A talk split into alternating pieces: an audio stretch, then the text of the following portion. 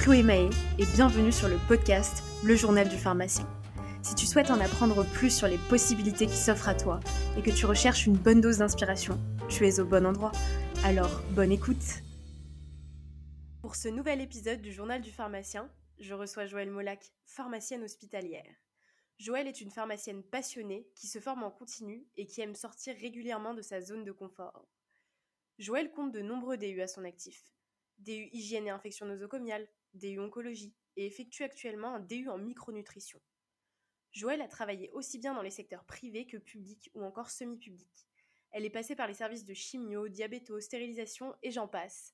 Je vous laisse donc découvrir cet épisode. Bonjour à tous et bienvenue sur le journal du pharmacien. Aujourd'hui, j'ai le plaisir de recevoir Joëlle Molac, pharmacienne hospitalière à l'Institut Curie et qui a un parcours euh, très pluridisciplinaire qu'elle va nous partager aujourd'hui. Bonjour Joëlle, comment allez-vous? Ça va très bien, je vous remercie Chloé. Je suis très en forme. Ah, super. Alors du coup, euh, expliquez-nous un petit peu votre parcours, euh, comment vous en êtes arrivé là et qui vous êtes? Alors donc, je suis pharmacien hospitalier depuis une vingtaine d'années. Euh, j'ai eu un parcours assez atypique parce que j'ai commencé au départ en officine. Enfin, j'ai fait le parcours officine. Je voulais m'installer.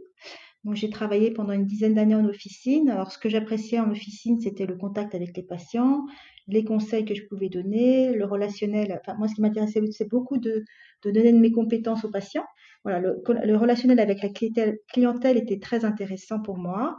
Euh, voilà, c'est ce que je voulais faire. Et puis, dans le but de m'installer, d'avoir ma propre euh, pharmacie d'officine, euh, voilà, d'avoir ma propre. En fait, on gère une mini-entreprise, donc c'est ce qui m'intéressait.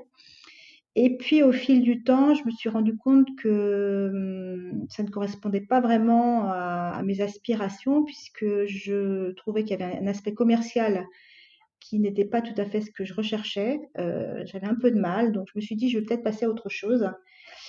Et je me suis lancée dans donc, la pharmacie hospitalière. Donc, je suis allée voir euh, des pharmaciens que je connaissais quand j'avais fait mon stage euh, à l'hôpital et qui m'ont demandé, qui m'ont dit la première chose à faire, c'est de faire des, vacations dans les hôpitaux. Donc, j'ai commencé par la petite porte comme ça. Je suis allée dans un hôpital où ils cherchaient un attaché. Euh, c'était à l'hôpital euh, Cochin à Paris. Et euh, la pharmacienne en place m'a demandé si j'étais prête à travailler sur les essais cliniques et la rétrocession des, médicaments pour le VIH. Je dis oui, bien sûr. Donc, elle m'a fait faire des essais. Elle a vu que j'étais très motivée et j'ai commencé ma carrière comme ça. C'est-à-dire, j'ai travaillé donc sur les essais cliniques, qui était vraiment une toute nouveauté pour moi. Et j'ai fait de la rétrocession euh, sur les patients qui avaient des traits thérapies, donc VIH. À partir de là, je suis allée à, dans d'autres hôpitaux. Donc, j'ai été à l'hôpital Corentin-Selton, euh, où j'ai pu, euh, c'était le passage de 99 à l'an 2000, donc il y avait des problèmes informatiques. Donc, je me suis occupée du logiciel informatique pour pouvoir faire la transition. En parallèle, euh, je travaillais aussi dans les services, j'allais voir les patients, je regardais un petit peu les, dosages biologiques. Donc, je travaillais beaucoup avec la, biologie. Et donc, ça a duré une année à peu près. Et ensuite, je suis allée, euh, j'ai eu un poste, euh, j'ai eu l'opportunité d'avoir un poste pendant trois ans dans un centre chirurgical au Plessis-Robinson où je, j'étais vraiment euh, à la pharmacie, donc j'étais l'assistante du pharmacien je gérais euh, les commandes, je gérais, euh, enfin, je faisais la gestion de la, la, pharmacie. En parallèle, je faisais aussi, on m'a, on m'a donné l'opportunité de travailler dans la stérilisation. Donc, j'ai fait mes essais dans la stérilisation. Euh, bon, c'était pas ce qui me passionnait le plus. Et euh, j'ai aussi, on m'a donné l'opportunité de, de, travailler dans la, la certification. À l'époque, ça s'appelait la certification, enfin, c'était la certification. Donc, euh, les hôpitaux devaient avoir certaines normes de sécurité, des procédures devaient être faites et on m'a chargé de m'occuper de ça, de faire la centralisation des procédures dans cet établissement. Donc j'y suis restée trois ans. Moi j'aime bien bouger, j'aime bien faire des choses différentes. Donc ça m'a, je me suis pas arrêtée là. Euh, j'ai décidé de prendre un poste de gérance dans une clinique à Paris. C'est ce que j'ai fait pendant un an et demi. Donc là, c'était vraiment une clinique de chirurgie, donc ce qu'on appelle les établissements MCO. Et je gérais la pharmacie de A à Z, donc il y avait beaucoup de, beaucoup, beaucoup de matériel à gérer, puisque c'est une, pharmacie, d'hôpital, d'établissement euh, de chirurgie. principalement donc la dotation dans les services, euh, les médicaments aussi, mais le principal c'était vraiment le matériel. J'ai ensuite, euh, pendant une petite année, travaillé dans un centre de gérontologie à Paris, à Boulogne exactement. voilà, là c'était de la gériatrie. Donc, principalement, je suivais les prescriptions de gériatrie. J'étais en relation avec les, médecins. Et après ça, je suis allée un petit peu à Curie où j'ai travaillé sur les procédures de chimiothérapie. On m'a un petit peu appris ce que c'était. Donc, j'allais dans les services, je regardais les dossiers des patients. Et c'est là où j'ai vraiment eu les prémices de la chimiothérapie qui m'a beaucoup intéressée. Parce que par la suite, j'ai eu l'opportunité d'avoir un poste euh, pendant sept ans donc, je suis restée sept ans dans le même établissement, à un centre hospitalier de Bligny, où j'étais justement chargée de mettre en place euh, la centralisation d'une unité de chimiothérapie et de mettre en place aussi le logiciel qui allait avec, donc s'appelle le logiciel Chimio. Euh, et été aussi par la suite dans cet établissement, je m'occupais aussi de tout ce qui était gestion des essais cliniques, des, suivi des antibiotiques. Euh, j'ai été chef de projet d'une évaluation des pratiques professionnelles. Voilà, donc ça a été vraiment un travail euh, très important dans l'oncologie que j'ai poursuivi jusqu'en 2015. Et à partir de là, j'ai décidé de faire un petit peu un break et de faire des remplacements parce que j'avais fait pas mal de choses en fixe et j'avais besoin de voir autre chose. Donc j'ai fait des remplacements dans plein d'autres établissements, que ce soit des cliniques, j'ai fait dans un centre de diabétologie, j'ai fait un hôpital euh, aussi où je me suis occupée de la certification d'un établissement qui était à Paris, qui s'occupait plutôt des soins palliatifs. Enfin, j'ai un peu une soif de connaître beaucoup d'établissements, donc c'est vrai que ça c'est voilà, donc depuis 2015, je fais ça et je suis retournée à Curie là récemment parce que j'ai été sollicitée pour euh, à nouveau travailler euh, où je fais de la, de là aussi de la. Alors c'est pas de la conciliation médicamenteuse, je, je reçois les patients, donc je fais de la, consultation pharmaceutique. Voilà mon parcours. Euh, bon, ça, je vous dis après, je, passe un peu tous les centres dans lesquels je suis allée, un centre de dialyse, mmh. diabétologie. voilà, j'ai fait pas mal de, j'ai fait un peu le tour en fait de tout ce qui peut exister. Beaucoup de soins de suite aussi. Voilà. Ok, bah merci beaucoup. Du coup, vous avez un parcours vraiment très riche. Euh, du coup, si je comprends bien, vous avez travaillé aussi bien en clinique, euh, donc en, structure privée qu'en structure euh, publique. Exactement, j'ai fait les j'ai fait les trois. En fait, il y a le, public pur dans lequel j'ai commencé puisque c'était l'hôpital Cochin. Enfin voilà, c'était des établissements publics. Je suis je suis allée dans les du pur privé, euh, comme euh, bon, les, toutes les cliniques privées, et j'ai aussi fait du semi-public dans, dans l'établissement dans lequel j'étais, c'est un euh, centre chirurgical Marie-Lanne Long, est un hôpital public, privé participant au service public, donc ce qu'on appelle les ESPIC. Donc j'ai vraiment fait les trois types de d'établissements qui peuvent exister, donc, et puis beaucoup de MCO et beaucoup de soins de suite aussi. D'accord, donc j'imagine que l'organisation doit être complètement différente entre un public et un privé complètement différentes. Les moyens ne sont absolument pas les mêmes. Euh, dans le public, vous avez beaucoup plus de moyens au niveau du personnel.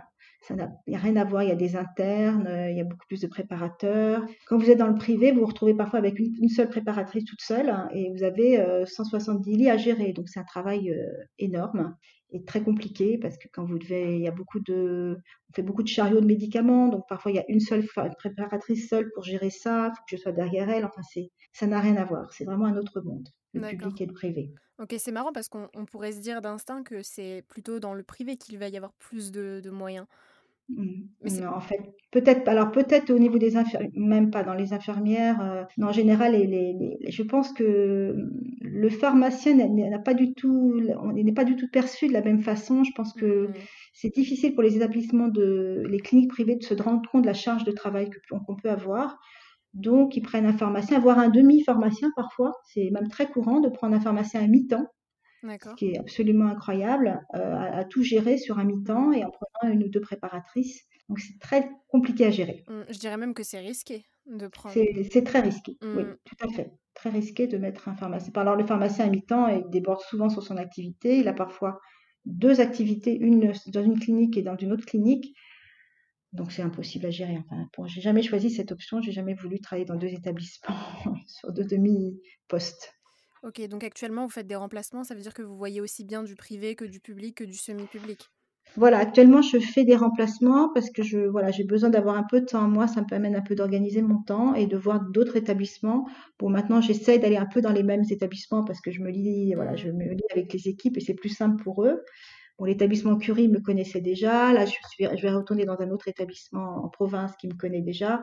Donc, c'est plus simple aussi quand on, que d'aller tout le temps dans des endroits Mmh. différents au bout d'un moment. Voilà, on a envie de, de rester un petit peu euh, dans la stabilité. Ouais, je comprends. Vous, avez- vous êtes vraiment très dynamique. Qu'est-ce qui vous motive comme ça à, à aller voir un peu tout ce qui se passe euh? Bah, dans- en moi, je suis pas faite du tout pour rester au même endroit. Euh, je ouais, j'aurais pas pu faire une carrière hospitalière. D'ailleurs, je pense que j'ai, c'est pas par hasard que j'ai pas pu avoir le concours, parce que souvent, quand vous avez le concours de PH, les pharmaciens en poste restent toute leur carrière à faire un peu la même chose, ce qui correspond pas du tout à, ma façon d'être. Moi, j'ai besoin d'apprendre et je pense qu'on apprend vraiment en bougeant. Et c'est vrai que j'ai un parcours euh, vraiment atypique, mais qui m'a appris énormément de choses et je me sens compétente dans pas mal de domaines. C'est un petit peu plus difficile quand vous êtes, quand vous faites un petit peu la même chose et qu'il y a une Mm. saturation et voilà, une lassitude, qui n'est, ce qui n'est absolument pas mon cas. Et là, j'ai pas terminé parce que je, souhaite faire en plus un DU de, la micronutrition en plus pour pouvoir euh, améliorer un peu mes compétences. Donc voilà, je fais un DU en parallèle en ce moment. Ouais, vous êtes en constante, euh, en constante recherche d'amélioration, quoi. Exactement. C'est important. Mm, c'est important.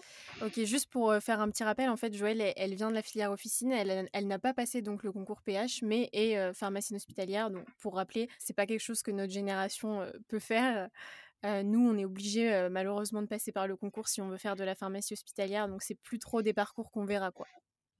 Oui, c'est déjà devenu un petit peu plus rare. Oui. Surtout que maintenant, ils demandent un, un diplôme pour les officinaux qui peuvent même aller en clinique pour des remplacements. Ils demandent obligatoirement un diplôme depuis depuis deux trois ans.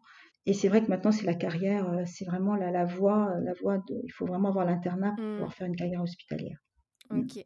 Ma prochaine question, c'est pourquoi vous avez choisi euh, la pharmacie? Alors moi, j'étais très passionnée. Bon, je viens déjà d'une famille où j'avais un père médecin, donc euh, j'étais déjà passionnée par ce qui était santé. J'ai pas du tout voulu faire médecine euh, parce que j'avais, je, je me voyais pas euh, être face à la mort, face à la maladie vraiment en direct.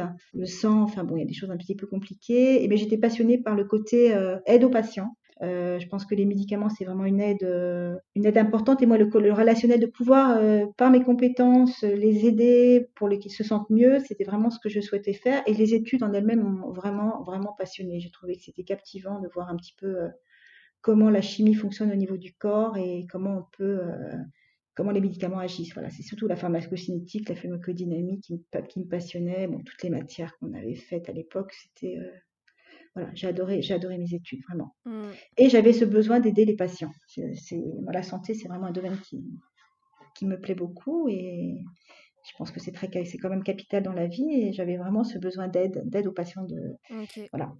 Et j'ai vu que vous avez eu des postes donc de, de, de gérante hein, de pharmacie, puis des postes d'assistante. Comment vous avez fait un peu pour jongler entre les deux? Euh, c'était des postes qui n'étaient pas en même temps, hein, parce que quand j'ai j'étais principalement bah, gérante dès que je fais des remplacements, de toute façon je suis gérante, mais le vraiment j'ai eu un poste pendant un an et demi de gérance pure euh, euh, dans un établissement dans la clinique chirurgicale à Paris dont je vous avais parlé. Euh, c'était euh, voilà donc là j'étais seule, enfin je ne faisais que ça. Après j'ai fait plusieurs postes en gérance, mais à la suite donc euh, à partir du moment où je remplace, de toute façon je suis gérante. Quand je remplace un mois, deux mois, trois mois, quatre mois, enfin j'ai fait des remplacements longs. Donc je gère tout de A à Z. et c'est vrai que la gérance dans une pharmacie, une PU est très lourde euh, parce qu'on se rend pas compte. Vous avez vraiment euh, toute la gestion bon, des médicaments, tout le matériel à gérer, la communication avec les médecins. Vous avez aussi euh, tout ce qui est gestion des bon, le- la gestion du personnel bien sûr et qu'il faut encadrer, les dotations dans les étages, les stupéfiants, les gaz médicaux. C'est un poste vraiment très très lourd. Toutes les procédures à mettre en place.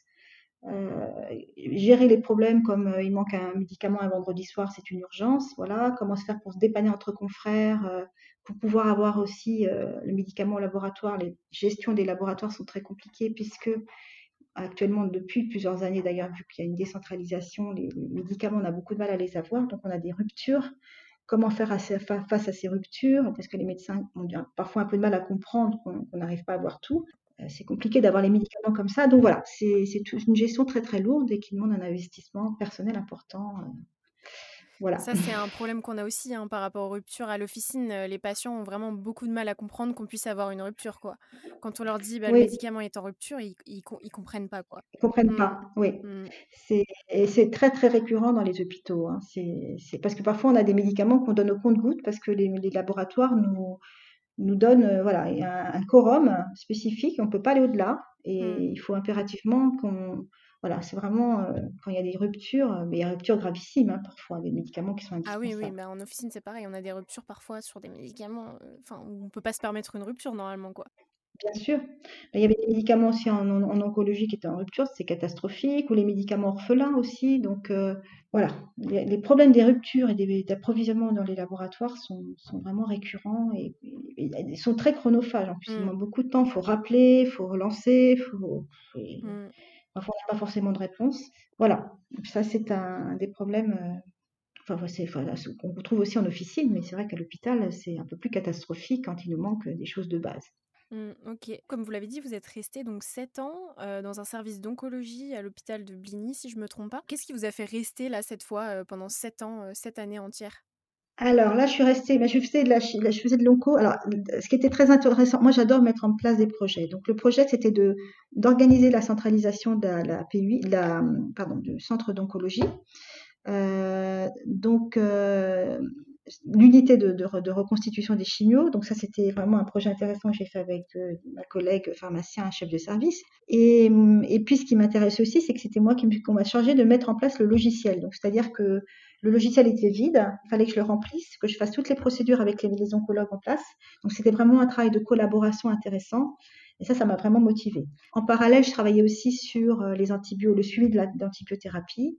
Euh, voilà. Et puis, comme c'était un centre de, un, sanator, un ancien sanatorium, donc tous les tuberculeux aussi suivis des pathologies particulières. Euh, voilà, j'ai quand même diversifié mon, activité, mais le, le fait de mettre en place le logiciel et de participer à la centralisation de l'unité, c'était passionnant. Voilà, c'était, euh... Après, je suis arrivée dans une certaine routine. Et quand ça devient de la routine, je me suis dit non, je, voilà, faut, faut que j'aille voir ailleurs. voilà. Ok, donc si je comprends bien, vous avez fait de l'oncologie, de la diabéto, vous avez fait de la conciliation médicamenteuse, de la stérilisation, enfin Oui, vous avez touché oui, un peu à tous les secteurs en fait de la, de la pharmacie hospitalière, exactement, quoi. exactement. Oui, oui, beaucoup. Enfin, j'ai, oui, j'ai touché à tout, en fait. Je crois pas, je vois pas un secteur où j'ai pas travaillé. Alors, il y a des secteurs qui me plaisent plus ou moins. C'est vrai que j'étais pas du tout passionnée par la stérilisation. Plusieurs fois proposé de travailler dedans. J'ai dit non, franchement, je- un petit peu oui, mais voilà. Le côté procédure, euh, de la qualité avec lesquelles j'ai travaillé, c'était intéressant aussi quand on prépare les certifs. euh, Mm. j'aime bien. Ok, donc on rappelle euh, peut-être pour ceux qui sont pas au courant, la stérilisation en fait à l'hôpital, c'est s'occuper en fait de stériliser tout le matériel chirurgical et tout le matériel hospitalier. Donc voilà. Voilà.